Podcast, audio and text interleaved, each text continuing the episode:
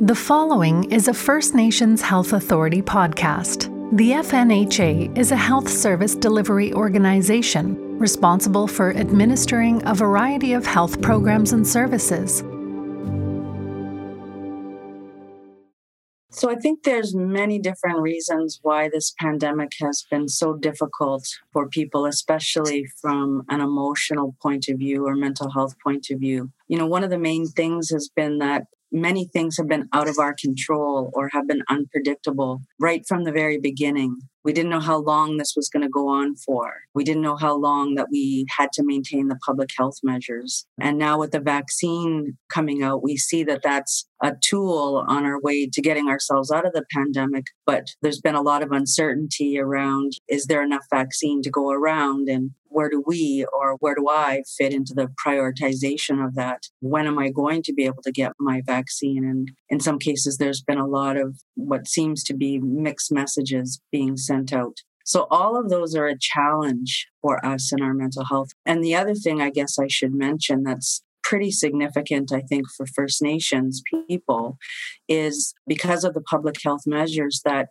uh, loss of connection, that loss of social connections, cultural connection. We just haven't been able to gather together in the groups that we've wanted to over the past year. And, and there have been a lot of losses as well. I think it's really important for us to acknowledge the deaths and some of the severe outcomes that people have had during the pandemic and the losses of elders, for example, those aren't numbers that we're talking about. Those are people that we're talking about, and they're part of our culture, they're part of our communities. And so I think there's a lot of grief and loss in our communities at this time. So, for all of those reasons, I think the pandemic has been really challenging. It's important for us to talk about these things because we don't want people to suffer in silence. You know, we want to create an atmosphere where people feel comfortable coming forward. Sometimes I think in mental health messaging, we say, reach out if you're having a difficult time. And that's true. If people do reach out, there are supports available. But I think it's also important to reach out to one another, to check up on one another and see how each other is doing. Sometimes people won't come forward themselves, but once they're asked about it, they might feel more comfortable sharing how they're actually feeling.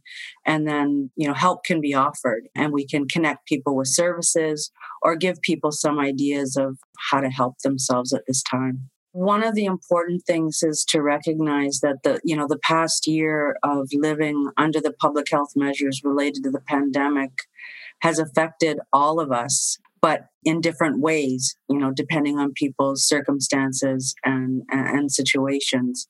And the same is true for different age groups or age ranges.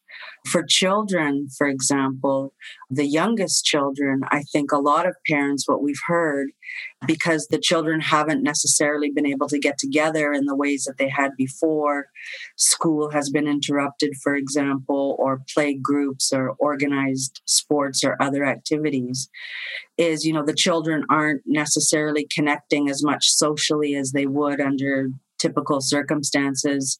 And then parents have expressed concern about children falling behind academically. For children you know they themselves first nations people in general are very you know we're very connected to each other across generations. And so not being able to spend a significant amount of time with extended family members, including grandparents or aunties or uncles, uh, has, I think, impacted on people's mental health. For the older adolescent age group. That I think has been really challenging for people, not just with the academic aspect to it that people haven't, you know, perhaps there's worry about people falling behind academically, but that is a really important milestone for adolescents to be able to socialize with their peers and mature in those relationships. And so I really raise my hands to adolescents who have been working hard and trying to continue to do their schoolwork and trying to follow the public health measures as best they can because I can appreciate how very difficult it is for young people to do that. For adults, I think over the past year, there has been the number of stresses that people have had to contend with are too numerous to mention in some ways. For example, um, you know, if people are employed, their work situations have been greatly altered. Some of us have had to switch to working from home, which has its own challenges. But there may be economic worries for many people, or people have feeling, you know, that they have to be at their job and that they can't miss any time for hospital appointments or for bereavement leave because of economics. They have to continue to work in addition to all the stresses that I mentioned earlier about just living with this uncertainty, uh, living with the losses that we've experienced over the past year, it's really been a challenge for people. And, you know, there haven't been that many actual studies done, but the ones that have done our surveys show that, you know, the mental health impacts of the COVID 19 pandemic are significant. And we will have to address those going forward, I think, for some time to come for elders in the community, I think that the COVID 19 pandemic over the past year has, the impacts have also been very significant in a number of different ways. Not just the uncertainty and the unpredictability of the pandemic, but knowing what we do know about the virus and the illness that it causes. The older age groups have been at severe risk of having more severe outcomes related to COVID 19 illness and including death. You know, living under that stress, that uncertainty of, you know, will I or won't I contract the virus? That for all of us is there, but especially for older people and our elders. Our elders are our cultural knowledge keepers. They are very valuable resource in BC First Nations communities. And so I'm happy to see that, you know, the vaccine rollout has included them as the first priority but there certainly has been a number of challenges for them. Some elders actually may be isolated from their families, and it may be very difficult, for example, for them to, to do things to meet their basic needs, like get groceries or attend medical appointments and things like that. So I think this year has really been a challenge for them. And of course, on top of everything is that overlay of a lack of social connection you know, not being able to see extended family members, not being able to hold and hug your grandchildren if you have them, or even just get together with, you know, your friends and spend time together. That's, I think, there have been so many losses over the past year that you know, as I said before, it, will take us, I think, some period of time to overcome the trauma of the pandemic. So there are a lot of mental health issues when you think about the vaccine rollout for those who have already or who have an appointment to have a vaccine and those who are waiting to get their vaccine. You know, when the vaccines were first announced at the end of 2020, I think we were dealing with a lot of people's questions that they had, the uncertainty that they had about the vaccines. Are they safe to take? Will I have any side effects? What are the long term effects? And from that point of view, people benefit from the reassurance now that we know that the small chance of risk related to taking the vaccine is far outweighed by the benefits of having the vaccine. And we have already had, you know, numerous communities receive their vaccine. And we've had examples where we've seen elders, for example, receiving their vaccines and encouraging other people in their community to do so. But it's important to acknowledge that people's anxieties about that are there. And it's important that one of the ways we allay that anxiety is by being really clear about what we're sharing, about what we know about the vaccine. So we do know, you know, in Canada that vaccines are regulated, they are safe, uh, they are effective, and especially for people wondering about, you know, how effective they are. Once you have achieved, you know, the immunity related to the vaccine, your chances of getting COVID are greatly reduced. Even if you do contract COVID 19, your chances are that you will have a much milder course. So I think people's apprehensions about getting the vaccine, it's important to listen to those apprehensions, but to encourage people that really getting the vaccine is the best thing that you can do to protect yourself to protect the rest of your family who lives with you, and to protect your community. The more people we have who are eligible to have the vaccine and who make that choice to get vaccinated, the sooner I think that we will be able to reduce some of the public health measures and get back to what uh, life was like mostly before the pandemic. For people who are feeling anxious waiting for their turn to get the vaccine, I think this is also really important to acknowledge. I've seen a lot of people, you know, posting their videos of getting vaccinated on Facebook. And I think all of us who are still waiting, you know, there is that little bit of anxiety about, you know, when is it going to be my turn? And it's important to acknowledge that because everybody who's waiting feels that.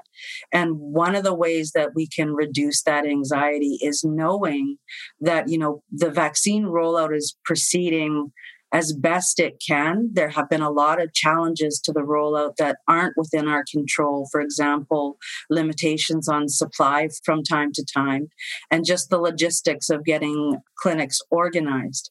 But I would say that people who are still waiting to get the vaccine, for all of us in communities, it's really important to show that kindness and compassion to one another, to genuinely feel happy for people who have already had their vaccine, but for the people who have been vaccinated to show patience and kindness and compassion to those who are still waiting. The reality is that not everybody can get the vaccine all at one time, and there will be a certain order to it. For most people, it's age based now with our urban population. So as we go down in the age ranges, and I think we're going to go down pretty quickly, then hopefully people will be reassured and they'll have that appointment booked. And as we've said many times from FNHA, that the vaccine is one tool that's going to get us out of this pandemic. There are many different reasons why, for example, COVID um, may have appeared in greater numbers in First Nations communities during the pandemic. There's a lot of what we call social factors that might fit into it. For example, having multiple generations of the family of a family living in the same home, for example, and having a really you know challenging time being able to physically distance adequately from people but I think, you know, one of the things I do want to say is to commend people and, you know, raise my hands to everyone who has put so much effort in over the past year to do as best they can in adhering to the public health measures that are recommended during the pandemic. Even though emotionally it has been very difficult to do. I still think that, uh, you know, in general, many people have, you know, followed the guidance and have kept COVID at low numbers in communities. The other important, I think, emotional aspect to the vaccination rollout is just the sheer excitement that we're noticing amongst people who have received their vaccines. And, and people often describe a sense of relief for themselves once they have received the vaccine. But one thing people need to keep in mind is that even though you have been vaccinated, first of all, as an individual, it takes up to two weeks after that first dose for the vaccine to kind of work with your body and develop an immunity to the COVID 19 virus. And then, of course, people will be followed up in approximately four months' time with their second dose. So, this is a fairly long period of time between doses, and everyone is in the same position of needing that time to build their immunity up. So, it's really important for people to know that once you're vaccinated, this is not the time to throw away your mask and start gathering together in groups, especially indoors. It's really important, although it's so difficult to ask people to do to maintain those public health measures that we've all been living with over the past year. Continue to wear your mask. Continue to wash your hands frequently. Be careful to physically distance from people when you're outside of your home. And follow the current public health guidance because it does change and it will continue to change. But being vaccinated doesn't mean that automatically, once you've had that injection, you are not naturally immune from the virus yet. So I would do everything I can to encourage people, although I acknowledge that it's very difficult, to continue maintaining those public health measures. It really is important to acknowledge how hard this has been for each and every one of us. And, you know, here, for those of us who work at FNHA, you know, our hope has been to provide the best, most up to date information that we can so that all along the way, people have felt that they have the information they need uh, to make good decisions for themselves, including whether or not to receive the vaccine. But I think sometimes we need to talk more, not just about, you know, numbers or data that we have about the vaccine, for example. I want to leave because we're talking about the mental health and emotional aspects. I want to leave people with that sense of hope. We have been through so much but we do now have hope over the horizon. You know that things will start to change. Things will start to open up again. We will be able to gather together with our friends with our family for community events. And we will be able to hopefully go back to participating in life the way that we did before probably with a few changes. But i think you know i really do believe that the the worst is kind of behind us. And i guess i just want to acknowledge efforts in trying to keep themselves their families and their communities safe over the past year. It really is important to acknowledge how hard people have worked but also to acknowledge that hope that's that's in the future. You have just listened to an FNHA podcast. Find out more about the First Nations Health Authority by visiting fnha.ca or by following us on social media.